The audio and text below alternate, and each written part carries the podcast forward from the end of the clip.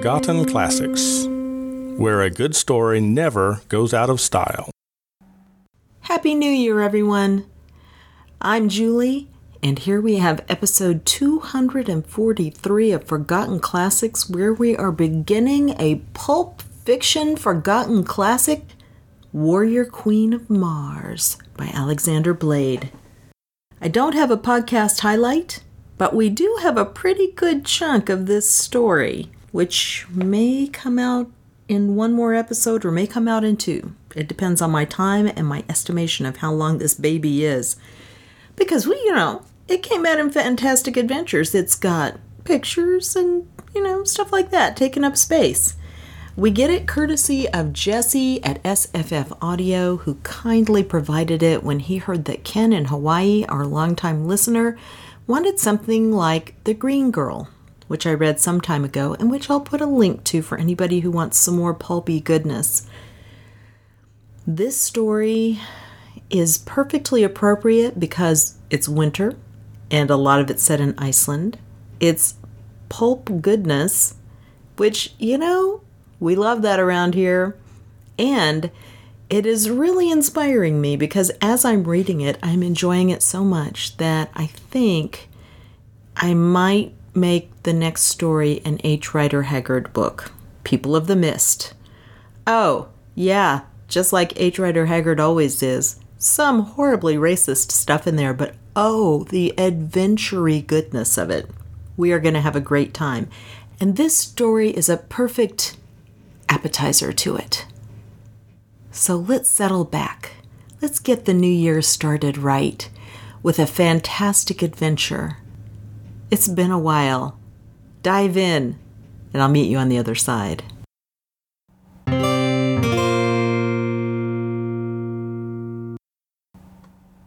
The Warrior Queen of Mars by Alexander Blade. The doctor's name was Foster. If he had a first name or even initials, no one could remember them. He was called Dr. Foster. He signed his prescriptions with an almost illegible Foster. He was so busy no one could gain his attention for more than a brief three or four seconds without being so ill that finding out his first name was farthest from their thoughts. On top of that, he was old, in a well preserved, wiry, ageless sort of way. He had been looking sixty for all of the twenty some years he had been practicing in Reykjavik, which isn't on Mars, but is the biggest city in Iceland. The woman lying unconscious in the snow appeared to be about twenty one or two years old. Not that the doctor was interested in how old she was, and all she was wearing were some fur panties and a translucent pearl blue bra that seemed to be made of a flexible plastic. Dr. Foster braked his motor sled to a halt just beside her so that all he had to do was prepare a space for the unconscious form and lift it in. He marveled at the perfection of her figure, and especially her face. She was definitely out of place anywhere outside of Hollywood. And though the doctor didn't waste time on such an idle pursuit as measuring her height, one corner of his mind guessed she must be about six foot four inches. He tossed furs over her and started up again. The place he had been going was still the nearest habitation, so he continued toward it. It was a type of dwelling that would have been called a hogan in southwest United States. Its walls and roof were a mixture of stone and dirt. To look at it, one wouldn't think so, however, because its occupants had taken snow and plastered it thickly over it for added insulation, so it looked more like an igloo. A very large igloo. The owner came out indolently as Dr. Foster drew up before the entrance. He wore layers of furs, looking like a very filthy rag doll with a handful of hair for a beard pasted where the face ought to be. Give me a hand, Lars, Dr. Foster ordered, uncovering the woman. There was an audible gasp of surprise and wonder from Lars's unkempt beard. The doctor wasn't listening. His eyes were fixed on the unmelted snow still adhering to the flawless pink skin.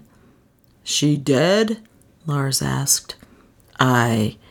It looks like she might be, Dr. Foster said. He pulled off a glove and searched for a pulse with expert fingers. No, there's a heartbeat. Help me get her inside.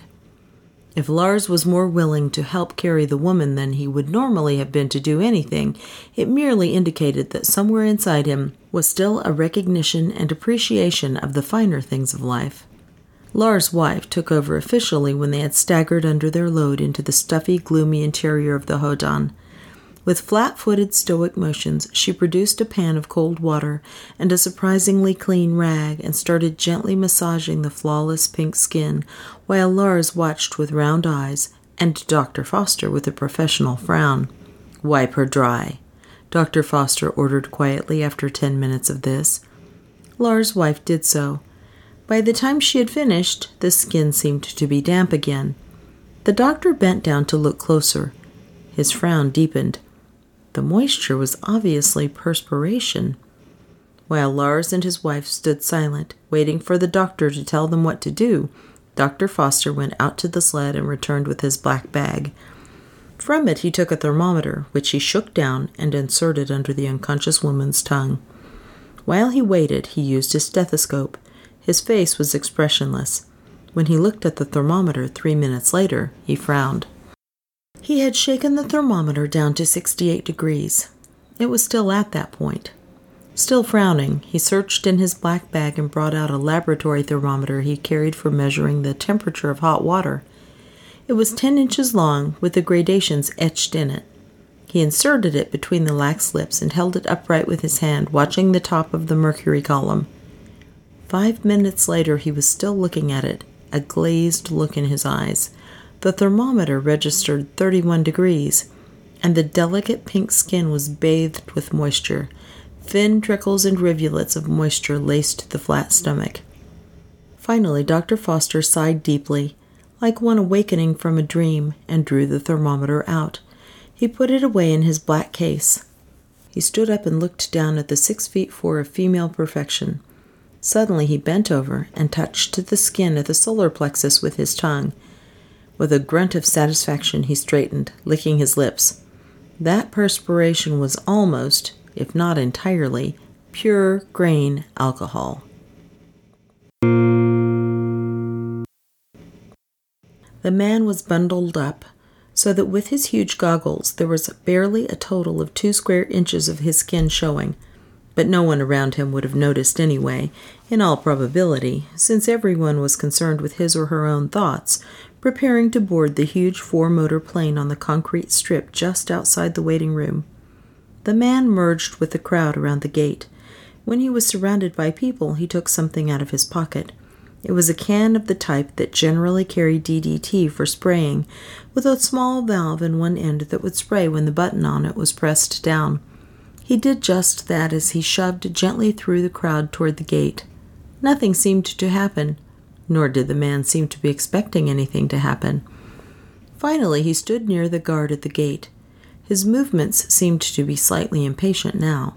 He squirted at the guard, waited for several seconds, then boldly walked past the guard onto the field toward the plane. One of the mechanics refueling the plane glanced up at him and then returned to his work. It was the job of the gate guard to prevent anyone from going to the plane ahead of time unless they were supposed to, and the guard was standing at the gate without making any attempt to call the man back, so it must be all right. The bundled up man walked up the ramp without being stopped. He paused at the door of the plane, looked around, his large glasses winking owlishly in the feeble sunlight, then stuck his hand inside the plane and squirted some of the contents of the can in there. A moment later, he stepped in the plane. There were two stewardesses standing in the aisle. They were looking at him as he stepped in, but they neither smiled nor gave any other indication of being aware of his presence. He walked around them, being careful not to touch them, and walked up toward the front of the plane. Two thirds of the way up to the door leading to the pilot compartment, the man stopped.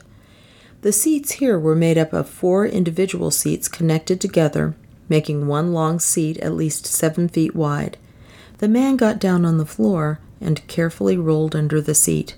There was just room enough for him to do so. He twisted his head around, apparently making sure he wasn't too noticeable. There was just room for him to maneuver one of his arms.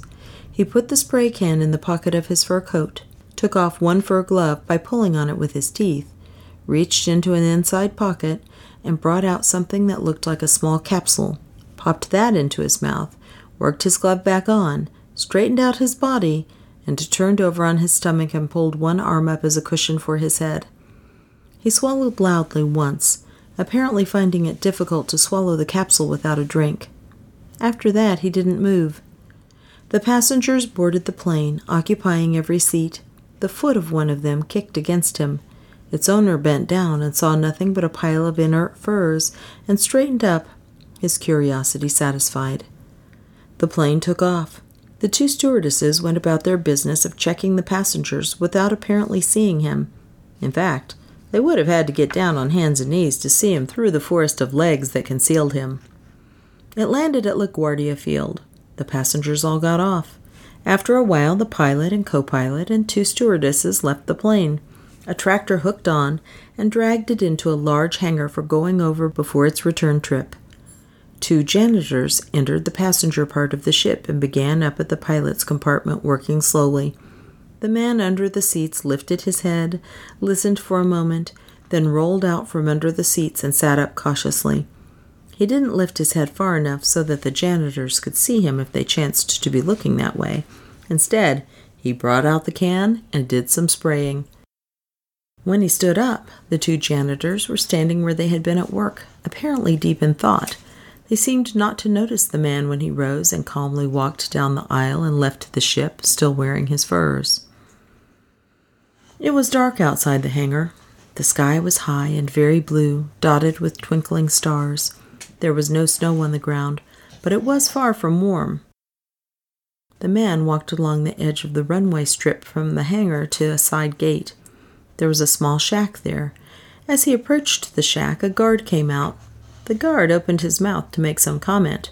The man sprayed the guard from the can he was holding in his hand. The guard's mouth remained open as though he had forgotten it. He seemed to be looking across the field, lost in thought, as the man in furs opened the gate and walked out. He stood at the curb, apparently waiting for someone, without looking back at the guard who remained staring off across the field. A low slung black sedan that had been parked next to the curb a block away started up, gained speed, then pulled to a stop in front of the man in furs. He opened the front door of the car and climbed in. As the car pulled away, the guard seemed to come to life. He closed his mouth. His eyes looked where the man in furs had been standing when he squirted him. He blinked his eyes several times, licked his lips nervously, and went back in the shack. The black sedan sped across town to an apartment building just off Fifth Avenue. The man in furs got out alone. He entered the building as the sedan drove off. Inside were four people just coming out of the elevator. They opened their eyes and their mouths simultaneously in astonishment. He calmly squirted them, then stepped past them into the elevator, pushed the button for the fifth floor. The elevator door closed with the four people still standing where they had been. On the fifth floor, he pushed the elevator button for the third floor and stepped out before the door closed. The hall was deserted. He went to the nearest door and, using a key, opened it and entered. Turning on the light, he began divesting himself of his furs without even a glance around, as though it were his own apartment and he had left it only a short time before. With the furs and goggles off, he was revealed as a rather muscular young man with a high, intelligent forehead, wide mouth, black hair combed straight back, and an expensive suit that looked like it had been slept in. He carried the furs into the bedroom, hastily completed his disrobing, and dived under the shower. Ten minutes later, with fresh clothing on and a shave, he lit a cigarette and sat down at the desk in the living room. He picked up the phone and dialed a number, his cigarette dangling from lazy lips. The phone at the other end didn't complete its first ring. A voice barked, Hello? So loudly the young man winced. Kurt Widner, the young man said, just got in ten minutes ago. What'd you find? The voice at the other end barked. If I told you, you'd think I was crazy like we thought Mosley was, Widner said, his grin moving his cigarette to the side of his face. You mean he was sane? The voice at the other end said incredulously. The young man was holding the receiver away from his ear to protect it. Perfectly, Mr. Raines, he said.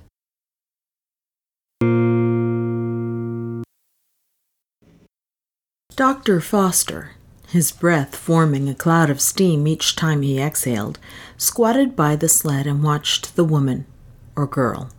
It was hard for him to think of a well formed girl six feet four inches tall. Her breast rose and fell rhythmically in sleep or unconsciousness. It was really a combination of both, so far as he could make out. She didn't seem to be drugged. at least, she exhibited none of the usual symptoms of being drugged except that she wouldn't awaken. His examination had revealed no sign of injury, but it had brought out some rather interesting facts. Her eyes were purple with tawny orange stars, but were normal in shape. Her fingernails and toes were paper thin, and the skin under them was a bright red. Her hair was a rich brown in color, and so fine that it seemed to be strands of pure silk rather than hair. He had moved her back out into the freezing air because she had begun to show signs of real discomfort in the warmth of the hogan. With air that would have frozen a normal skin blowing on her from the slight breeze, she seemed to relax in comfort. And since she seemed to breathe normally, he was forced to conclude that for some reason her temperature of one degree below freezing was normal to her. It shocked his scientific mind, but he was forced to accept facts as they were. He wished he had a portable laboratory handy to make blood tests, a microscope to make detailed examinations, but he had nothing except his bag of ordinary diagnostic tools and an assortment of sulfas and shots. All he could do was wait until she recovered consciousness. The sun had set hours ago, and a bloated moon hung low on the southern horizon when it finally penetrated that perhaps he had something more than just a medical curiosity on his hands. He had coordinated the fact of the woman's perspiration being largely alcohol with the fact that not even an alcoholic can absorb enough to sweat it out in pure form. He had coordinated the fact that she was alive with a body temperature of one degree below freezing, with the fact that no human being could remain alive, let alone perspire at that temperature. Now, suddenly, the realization struck him that this meant that the unconscious woman wasn't Icelandic, American, English, nor any other race of people.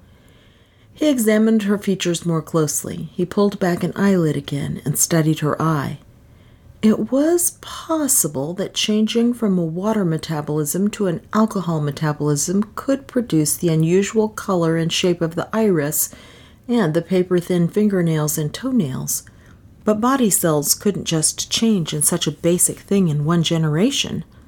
As he looked at her and thought about these things, the realization grew on him that, human though she might be in form, she was farther from the human of known races than any animal. Was she from some other planet? Dr. Foster looked speculatively up at the sky as though he might find the answer there. Then he let his eyes drop to his more immediate surroundings and slowly surveyed the bleak expanse of snow covered wasteland that stretched to the horizon in all directions, to the uninviting canyons that cut into the mountain that rose in the back of the hogan. There was no movement visible on that white panorama, except the almost iridescent swirl of fine snow caught up by the night wind here and there Nodding to himself as if he had reached some conclusion, he took off his heavy gloves and extracted a prescription pad and a pencil from somewhere within the depths of his thick coat. He wrote slowly, stopping often to ponder what he had written. When he finished, he stood up and went inside the hogan. Charlie, he said, shaking the sleeping male inhabitant. Huh? Charlie said, turning over and blinking up at him. Get up, Charlie. Dr. Foster said. I want you to take a message into Reykjavik and give it to the telegraph man at the airport. Without protest or question, Charlie rolled over and got up. He took the piece of paper and carefully put it in a pocket, and then dropped an enormous fur parka onto his already overloaded shoulders. The snowshoes he strapped to his back were not for the journey on the hard packed snow, but were taken in case it snowed before he got back. He left without glancing at his wife, who was watching from her own pile of furs without moving. Dr. Foster followed him out and resumed his vigil, now and then looking in the direction Charlie had gone and following his progress until he disappeared from view.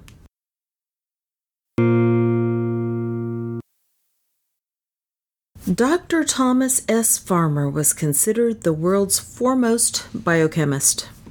The list of his discoveries in medicine read like the pharmaceutical catalog and took up a good part of it. He was the world's greatest experimental ornithologist. He had discovered five types of insect blood and had isolated and cataloged the components of each type. He was considered one of the greatest mathematicians in the world, having discovered the basic fallacy of the earliest 20th century infinity theory and redefining the mathematical point to eliminate that fallacy. He was listed as one of the three greatest physicists, having advanced the theory that the mean density of stars would remain a constant no matter how far larger and larger telescopes penetrated space a theory that had come to be generally accepted recently. He was a leading authority on education, having formulated an educational program for primary schools which would actually increase intelligence and alter aptitudes. Anyone in the world who cared to send $10 to Lloyd's of London and receive by return mail a nicely engraved certificate entitling him to a $1,000 in cash if Dr. Farmer died within 12 months from date of purchase.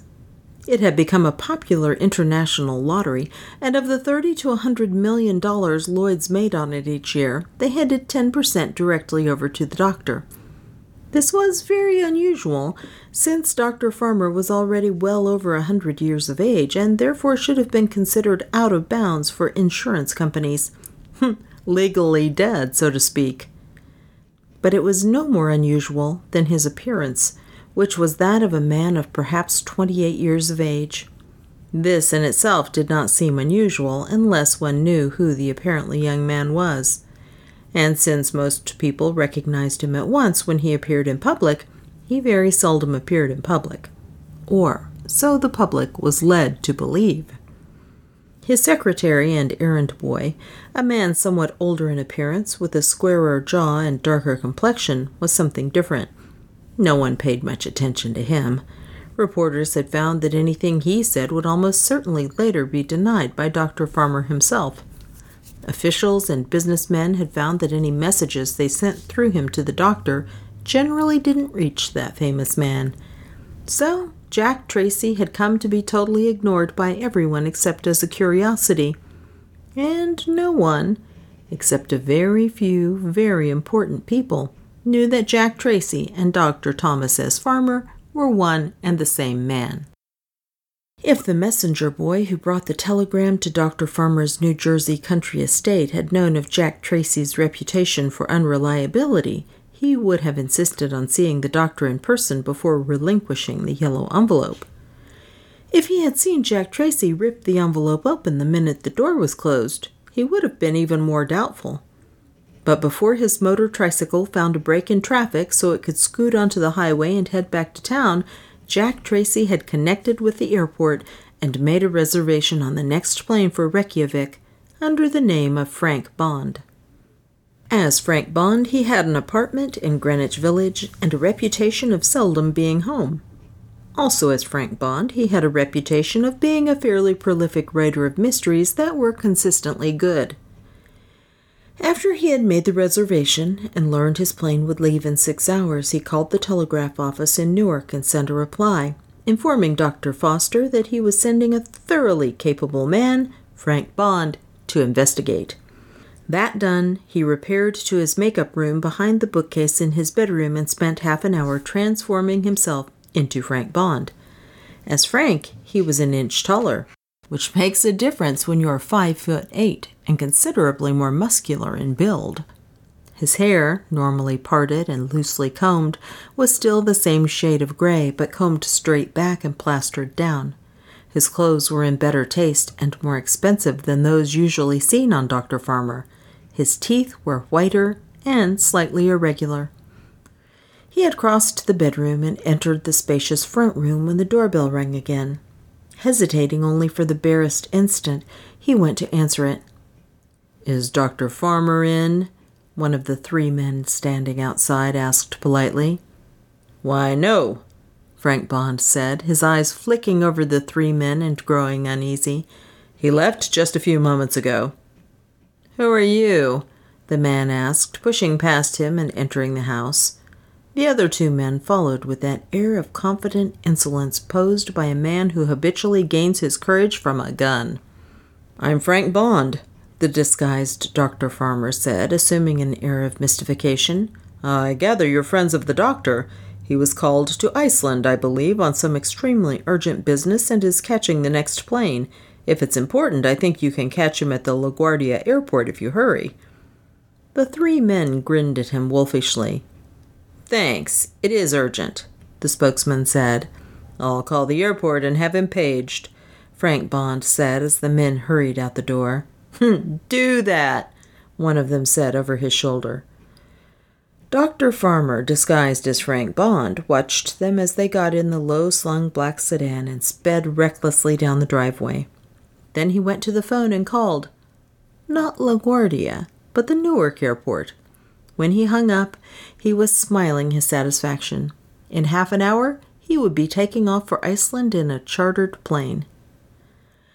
Frank Bond, the writer, landed at the Reykjavik airport four hours ahead of the plane he had wired that he was arriving on. Consequently, he wasn't surprised that there was no one there to meet him. With four hours to kill, he decided to do a little scouting around. Before he had walked across the waiting room of the airport to the newsstand, he became aware of something.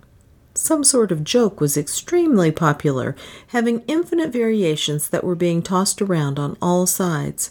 The gist of the humor seemed to center around the little man who wasn't there. He bought the local paper and went into the coffee shop and sat down at the counter. He had slept during the later part of the trip over the Atlantic so he ordered a breakfast of ham and eggs and coffee. Then he opened the paper. The headlines captured his immediate interest. They read, Mystery of Disappearing Man Grows. A full double column told of the developments in the mystery, beginning with the latest development the account of a guard at a side gate at LaGuardia Field who claimed that a man answering the description of the reports from Iceland had approached his gate shortly after the plane from Sweden had been taken into a hangar for checkup. I noticed that he was dressed unusually, the guard said, but I didn't think anything about it. I stepped out of my shack to inform him that only known employees were allowed to use my gate. Suddenly, he seemed to vanish before my very eyes. I blinked and he was gone. I turned around quickly. I could see fifty yards in every direction, but he wasn't in sight. I would have kept quiet about it, but he answered the description published in these other reports exactly, so I know I wasn't seeing things. The account went on to tell of the previous appearances of the mysterious man who was bundled up in furs and wore goggles. His first known appearance was at the Reykjavik airport, but the reporter who wrote the article predicted that accounts of him being seen in Sweden would turn up, and that he was probably a Saurischian spy or refugee going to the United States without passport. The reporter made no attempt to solve the mystery of how the man had managed to disappear so many times and while so many different people were looking directly at him. Dr. Farmer read the newspaper account carefully several times while he ate slowly. He disagreed with the reporter on where the mysterious little man who wasn't there originated, but he did so with the conviction that he had more to go on. What did he have to go on? He took the telegram out of his pocket and read it for the hundredth time. It read, Have discovered extraterrestrial human female with C3H8O3 metabolism. Urgent. Danger. Ask at window for Charlie. Reply time of arrival. That gave no hint of any connection with the man who wasn't there, but it seemed a certainty there must be a definite connection. There were the three strangers who had arrived shortly after the telegraph boy. They, too, were almost certainly connected with the other two facets of this budding mystery. There was a radio playing softly at the far end of the coffee shop. The music was suddenly interrupted by a male voice. We interrupt this program to bring you the latest bulletin. The plane that was due to arrive at the Reykjavik airport in a little over three hours has not made its scheduled flight report. That report is ten minutes overdue. The airport radio operator has not been able to get a response to his call signals from the plane. There is, as yet, no cause for alarm. A report was just handed to me. The USS Nielsen just radioed that an explosion took place high in the stratosphere and several miles north of the ship 15 minutes ago. The position of the USS Nielsen is approximately that of the plane, so it is possible that what they saw was an explosion on the plane itself. The ship has turned off its course to investigate. We will bring you whatever message its skipper sends as soon as it is received. Tom Farmer crumpled his newspaper. He dropped a dollar bill on the counter and left the coffee shop, noting the white faces around him and compressing his lips grimly. So, they planted a bomb to kill me and prevent me from getting here, he said in his thoughts. At least 75 people on the off chance that I was among them in some disguise. The atmosphere of jocularity that had been in the waiting room was gone. People stood around in quiet groups. Tom went to the ticket window and asked the way to the telegraph office. He learned that there were two, one in the same building and one in town. There were half a dozen taxis outside. He got into the first one in line and gave the driver orders to go to the telegraph office in Reykjavik. As his cab pulled away from the airport building, he twisted around and looked through the rear window. He saw two men getting into the second taxi. He frowned. It could mean nothing, or it could mean they intended to follow him. Did he want that yet? He studied the problem. What he wanted to do, if possible, was get in touch with Charlie before the time the plane was supposed to arrive. At the telegraph office, he might get a description of the man so he could identify him when he ran across him. He looked back. The taxi was still following, but it would have to anyway, since there was no other road as yet. He settled back, deciding to let things take their course. Ten minutes later, when he got out at the telegraph office, the other cab was not in sight. The man behind the counter at the telegraph office was in his late thirties, of Danish or Scandinavian descent. When Tom Farmer entered, the man laid his pipe carefully on the ashtray on his sending desk and came to the counter. I'm looking for a man named Charlie, Tom said. He sent a telegram several hours ago and received a reply. The smile on the operator's face vanished abruptly. You're the second man asking for Charlie, he said. I wish now I hadn't given the first one his description. Who are you? Frank Bond, Tom said. The operator looked at him keenly, then seemed to make up his mind. Charlie is a Back Hills character, he said. There aren't many of them. You won't have any trouble finding him. He has a beard that's never been washed or combed, and will be so bundled up in moth eaten furs that you can see nothing except the furs and beard. He has a mud and rock sty about fifteen miles due north of town in the foothills. How much did you tell the other man who asked about him? Tom asked. The same, Dr. Farmer, the operator said quietly. I wish I hadn't. And don't try to deny that you're Dr. Farmer. Your disguise would fool most people, but the shape of your ears and your eyes give you away to me. Okay, Tom said, sighing. It might be wise if someone knows. There seems to be something going on that has a great deal of danger connected with it. He sketched the events he knew of. The operator nodded gravely as Tom spoke. I've been thinking some about that telegram Charlie sent myself, he said. By the way, my name's Nels Larson. He shook hands gravely with Tom. The way I see it, he said, going to his desk and picking up his pipe, is that some Martians or something have landed somewhere on Iceland, and they got into the wrong hands. That girl Dr. Foster has is one of the visitors. The little man who wasn't there may be one, but I think he's one of the gang that found them, and he just used one of their things to make it easier for him to get back to the States and get reinforcements, and maybe financial backing. There would be millions in it for unscrupulous people scientific devices the world had never heard of. Hundreds of patents could be obtained. They could even patent the spaceship and control space travel with their patents. The only way they can do that is to keep it secret that a Martian spaceship had really landed. Maybe you're right, Nels, Tom said.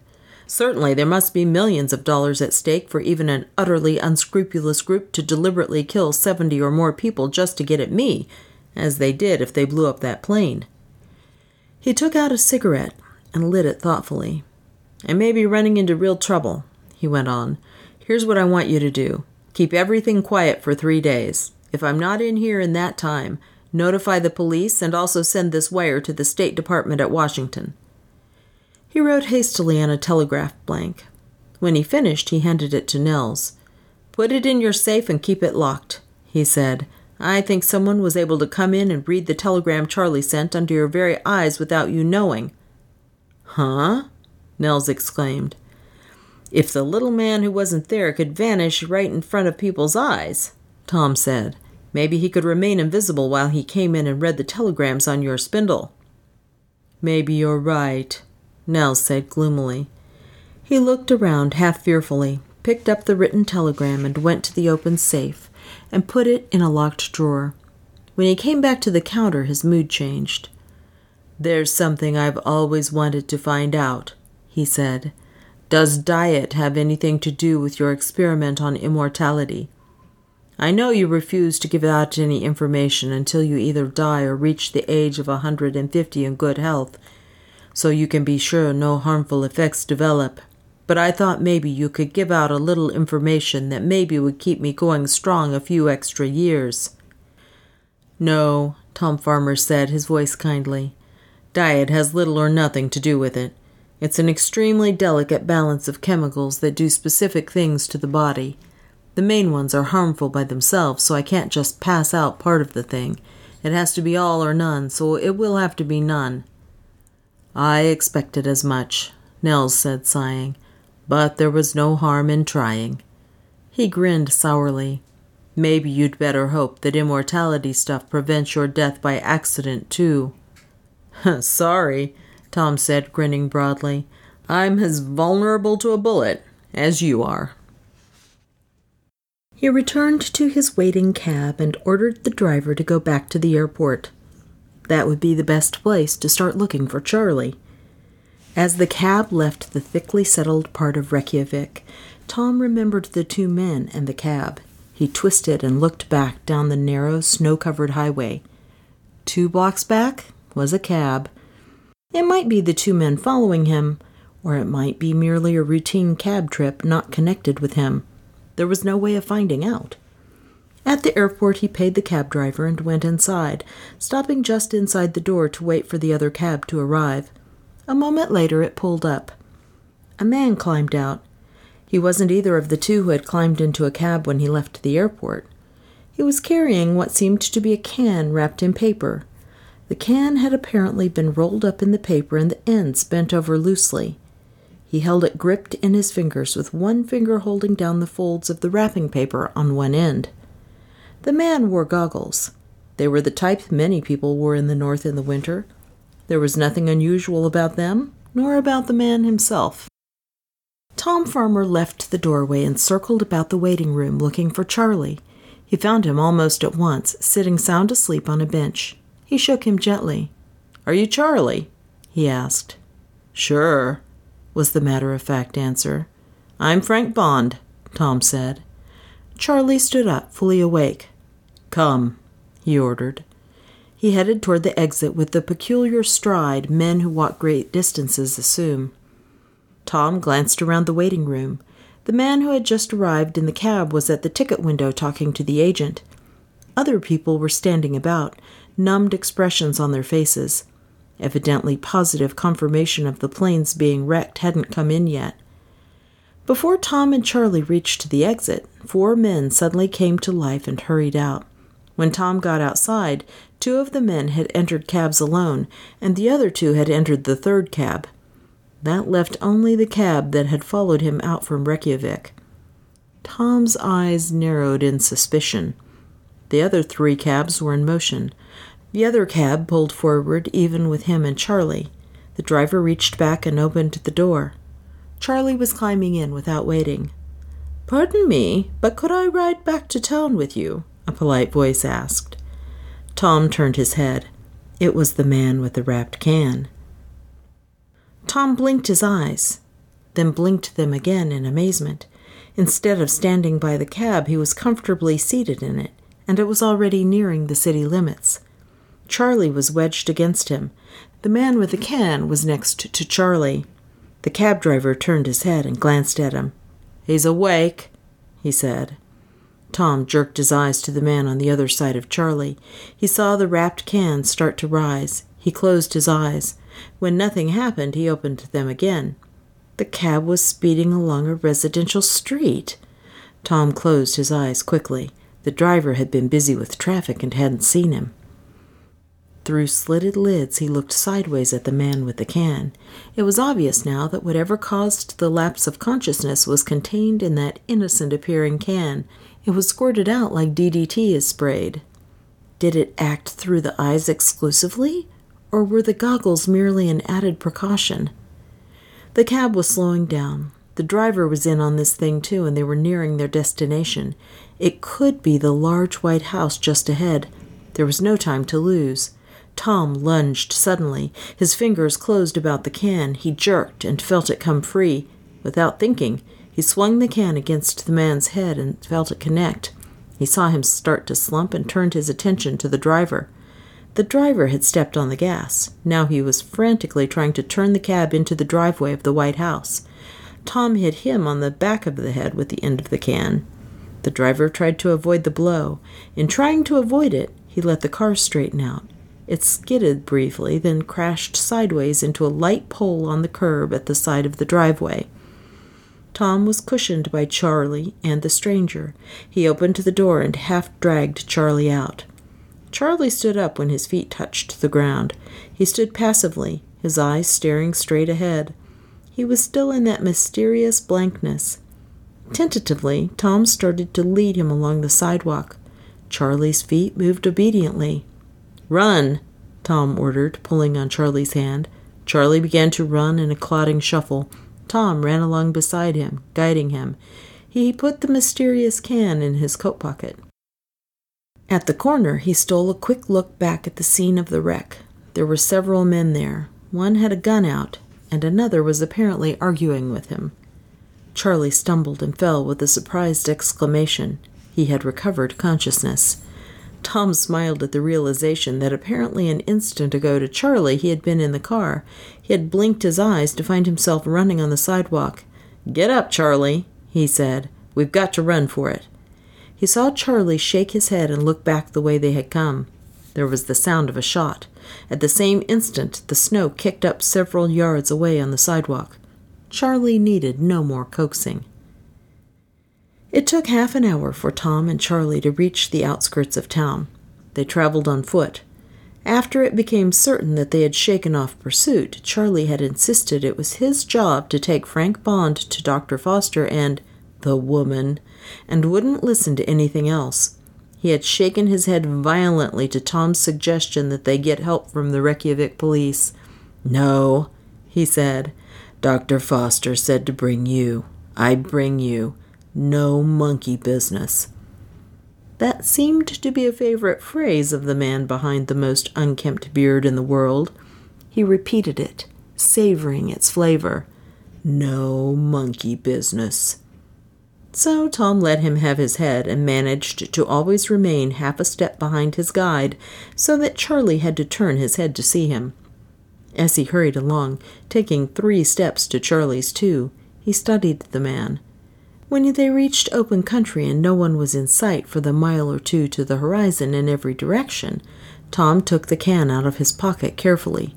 His fingers explored the valve under the paper until he was sure he knew which way it would spray. At an opportune moment, he pointed it so that the spray would shoot ahead of Charlie and pressed down briefly. Nothing seemed to happen. Charlie kept walking. Tom increased his pace until he could see the man's eyes. They were blank. Breathing a sigh of relief, Tom put out his hand and stopped him. Then, hooking his fingers in the dirty beard, he pulled. The beard came loose. The face that was revealed was rather square cut, the chin strong. It was the face of a Georgian, a white Russian. It was clean shaven. Tom nodded in satisfaction. He had noted little things that made him feel Charlie was not what he appeared to be. His beard had been unkempt, but his eyebrows had been trimmed. He wore filthy rags under his moth eaten fur parka, but there was a smell of talcum and shave lotion around him. Thoughtfully, Tom replaced the beard and started the man to walking again. After a few moments, the supposed Charlie turned and glanced at him suspiciously, but said nothing. Tom smiled to himself. The spray was strange stuff. It blanked out consciousness so subtly it was difficult to be sure. It was a potent weapon. It was nearly five hours before they topped a slight rise and the sled with Dr. Foster standing beside it came into view. It was really Dr. Foster. Tom remembered him. He had met him thirty or forty years before in New York at a meeting of the AMA. Dr. Foster started toward them the moment they came into view. He met them a hundred yards from the shed and the ghostly mound that was the hogan. Dr. Farmer, Dr. Foster exclaimed, I'm glad you could come. I'm sorry, Dr. Foster, but I'm not Dr. Farmer. Tom said, winking at the doctor so that Charlie couldn't see him do it. I'm Frank Bond, a friend of Farmer's. He was busy and sent me. Oh, that's too bad, Dr. Foster said, frowning, but indicating by his manner that he had caught the wink and would play along. Has Charlie told you about the woman? No, Charlie muttered. He turned his face away and went on toward the hogan, leaving the two doctors alone. What's wrong? Dr. Foster asked in a low voice. I wish I knew, Doctor, Tom said gravely. There isn't time to go into it now. Show me what you've found. The supposed Charlie had gone into the hogan. Dr. Foster led the way to the sled, but when Tom caught a glimpse of the figure lying there, he increased his steps. He thought he saw the woman's eyes flash open for an instant, but couldn't be sure. When he knelt over her, she seemed to be unconscious. He pulled back an eyelid. The eye remained unmoving. It was a very unusual eye in every respect. At one time, Tom had made a study of iris patterns, not only of all races of humans, but of many animals. It had been a lengthy study. It was possible to tell whether a person had been drinking from their eyes. It was possible to tell whether even a 64th mixture of some race was present in the owners of the eyes. It was generally possible to tell the nationality of a person by his eyes. Whether Dr. Foster knew any of this or not, he had been right. The beautiful Amazon, judging from her eyes alone, was not a member of any race of Earth.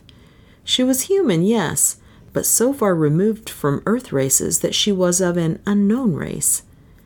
Tom let the lid close, marveling at the girl's self control if she were conscious. He was beginning to doubt that he had actually seen her open her eyes to look at him.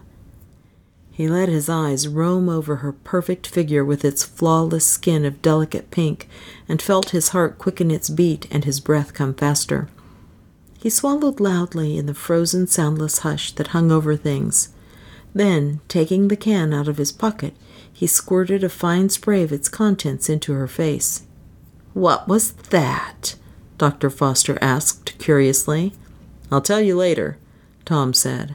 Right now, I want to bind her hands and feet together.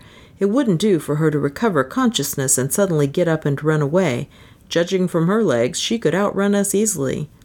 You're right, Dr. Foster said. I never thought of that. I have just the things in the sled. Sometimes I have an unruly patient who objects to being taken care of. He rummaged through a pile of things in a box and brought out canvas straps. Tom hurriedly fastened them in place. He had used the barest minimum of the spray. Almost at once the girl opened her eyes. Anger flooded her face. Her lips opened as if to speak. Then it was the strangest melody Tom had ever heard. Its notes were fluid, rich, and staccato as those of a piano. They coursed over three octaves of soprano, each note blending with the next, so rapid did they succeed one another in musical tones. It was speech, in a way, as though the notes of an electric organ had been attached to the keys of a typewriter, each note being sounded by a letter of the alphabet as a rapid typist copied the pages of a book. There was no slightest enunciation, just pure and incredibly rich tones. Still emitting the rapid jumble of melody, she sat up, tossing her head imperiously, her nostrils flaring.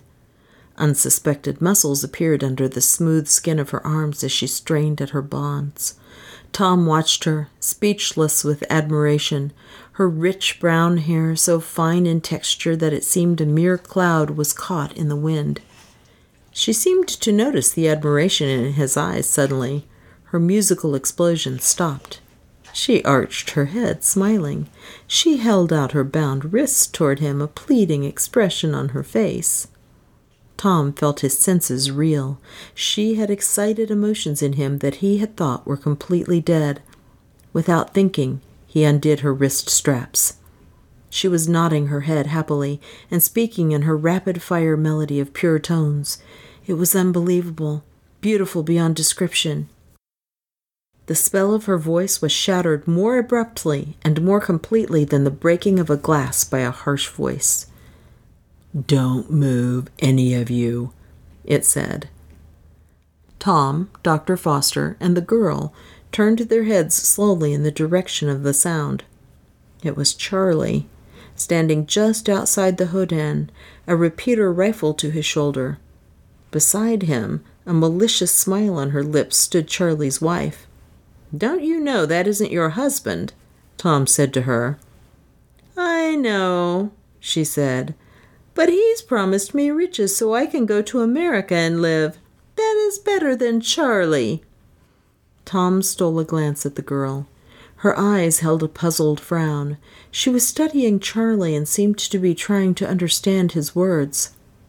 Charlie looked past them toward the distant rise that was the horizon, from his beard came a loud, shrill whistle. Tom dropped his hand and unfastened the buckle of the canvas belt that still held the girl's ankles. He kept his eyes on Charlie while he did so. When it was done and he had his hand elevated again, he stole a glance at her. She flashed him a knowing smile that made him short of breath. There were men coming toward them. They were on skis and were traveling swiftly. Tom counted them. There were ten of them. They turned their skis and used the edges to brake to a stop. It was then that Tom saw the small motors fastened to their backs with propellers. The motors, from their lack of sound, were the new gasoline turbines, miniature turbine weighing barely 50 pounds and capable of generating 30 horsepower. They were speaking to Charlie in a strange language. From a familiar sounding word here and there, Tom knew that it was Russian. His eyes widened as he recognized one of the men. He was a man that the new Russian government had offered rewards totaling over a million dollars for. He was the last of the old Stalinist government, the only one who had escaped. Tom felt a hand slipping into his pocket. The girl was stealthily taking the spray can out. Some of the Russians were stepping out of their skis and showing the intention of coming over to look at her. Tom fixed his eyes on the horizon and gave a muffled exclamation of surprise and pleasure. Startled, the men turned to see what he was looking at. Tom felt the can leave his pocket and smiled. What did you see? the leader of the Russians asked. Nothing, Tom said. The man walked up to him, taking off a heavy glove. When he reached Tom, he suddenly slapped him viciously across the side of the face with it.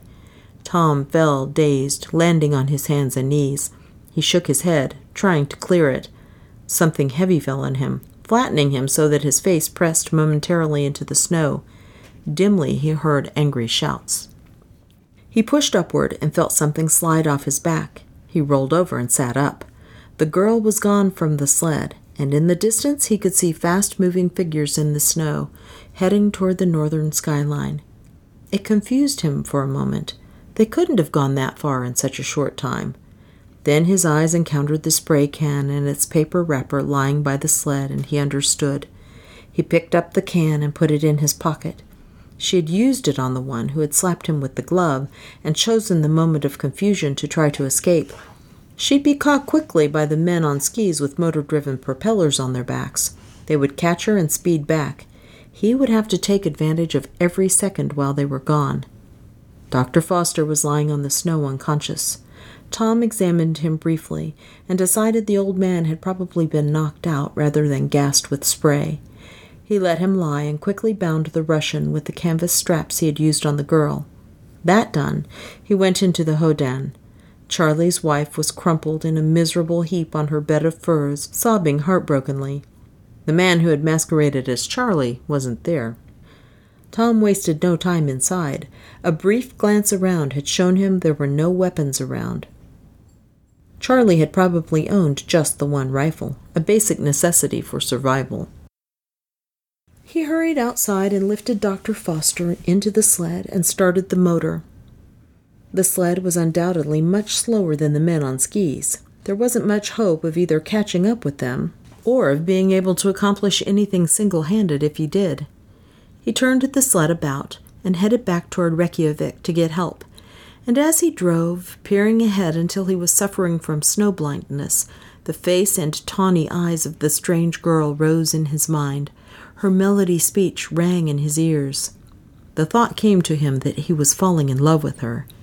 He shook his head in emphatic denial. Her alcohol metabolism made her even more unattainable than her probable extraterrestrial origin and strange speech. But suddenly something clicked in his thoughts that made him suck in his breath sharply. It was his charts on his own metabolism. His experiment on immortality had been going on for 63 years now. Slowly over those years, his own body had been altering its processes. One of the major changes was the alcoholic content of his body. It had been increasing until now it was greater than that a normal person could ever get and remain conscious. It was still less than 2%, but it was increasing at a rate that would bring it to better than 80% in a thousand years if the curve kept going up. The implications made him weak. It was impossible, of course. His thoughts brought several basic body elements to mind from his vast well of knowledge those elements weren't alcohol soluble, nor could they form without ionization. The sound of a rifle report broke off his thoughts. He looked back and saw two skiers speeding toward him. They were still half a mile away. He turned back and pressed the throttle as far down as it would go. A moment later, he rounded a curve and saw the edge of Reykjavik just ahead. It would be close. He cursed desperately. He heard a shouted command and looked back. The two skiers were a mere hundred yards away. One of them was sinking into a crouch to take careful aim with his rifle. Tom slid down as far as he could, so as to present as small a target as possible. There was the sound of another shot. With it came a dull thump from somewhere in the sled. It was followed by several shots in rapid succession, sounding more like pistols than rifle shots, and coming from ahead. He lifted his head enough to look. Several uniformed men were coming toward him on skis. It was the police.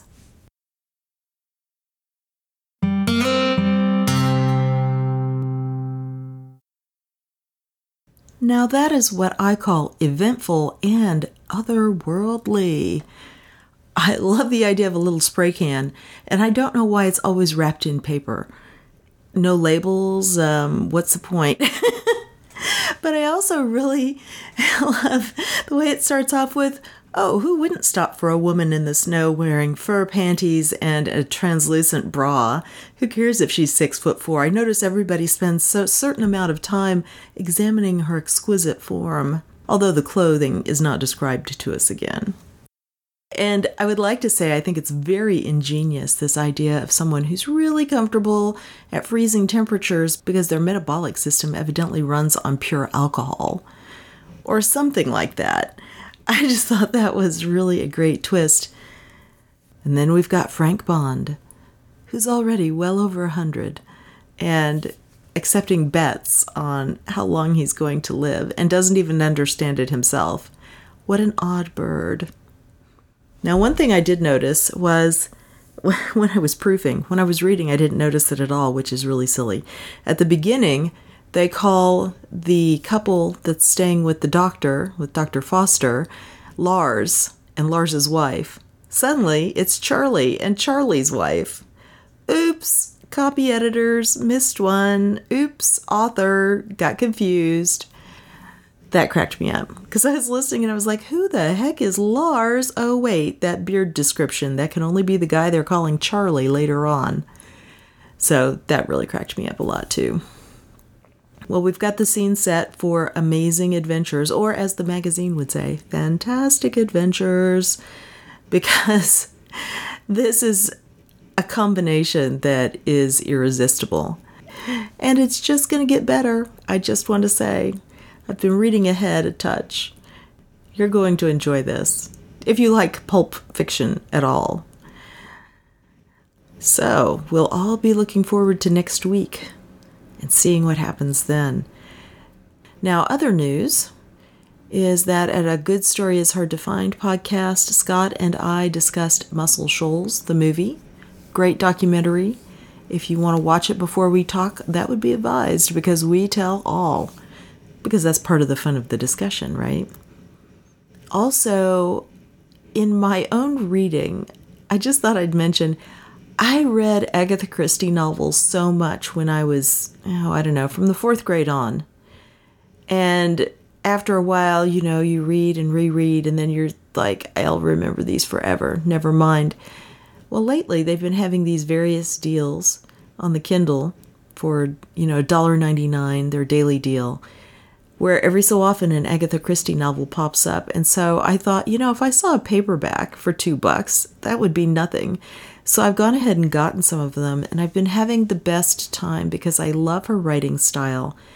I love her sense of humor, which usually tweaks in there a bit.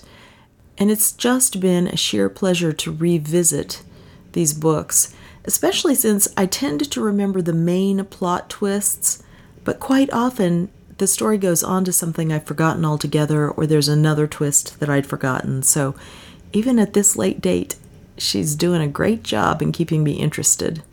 And they're wonderful books just to read, I don't know, during stressful times or busy times. You don't have to put tons of thought into them, which is something that got mentioned oh, probably in a foreword or something that I read somewhere when they were talking about London during World War II and everybody'd have to go down to the air shelter spots all the time because the Germans were bombing. And the most popular books there were mysteries because they would take your mind off everything and allow you to escape. Well, I'm not exactly going through a super stressful time, but I'm just really enjoying these books that don't really require a lot of me. We all have those times, right? So I definitely recommend an Agatha Christie if you haven't read one for a while. I think you might be surprised at what you've forgotten. The other thing is that I've been trying some of the Audible samples, and also our library has CD sets of readings of the Agatha Christie books, and they are wonderfully suited to it. And it looks like the main narrator is Hugh Fraser, who's doing a really good job. I'm listening to The Secret of Chimneys right now, and he doesn't have to bust out an accent very often, but when he does, it's always so enjoyable. So, those are my recommendations book wise this week. It's cold here though not what a lot of people would call cold. But you know, I'm ready for the temperatures to get out of the 20s and 30s. I'm just saying, that's enough winter. Uh, yeah, now start laughing and uh, throwing things at me, right? Everybody from further north. Football playoff season has started. So we're kind of catching a playoff here and there, and that's kind of fun since occasionally a team I'm thinking is good might win, unlike the way the Cowboys keep breaking my heart. So, that's what I'm doing. I hope you're having a great time in your cold weather. And as always, I appreciate you coming by. I love reading to you, as you know. Have a great week, everyone, and I'll talk to you again soon. Bye bye.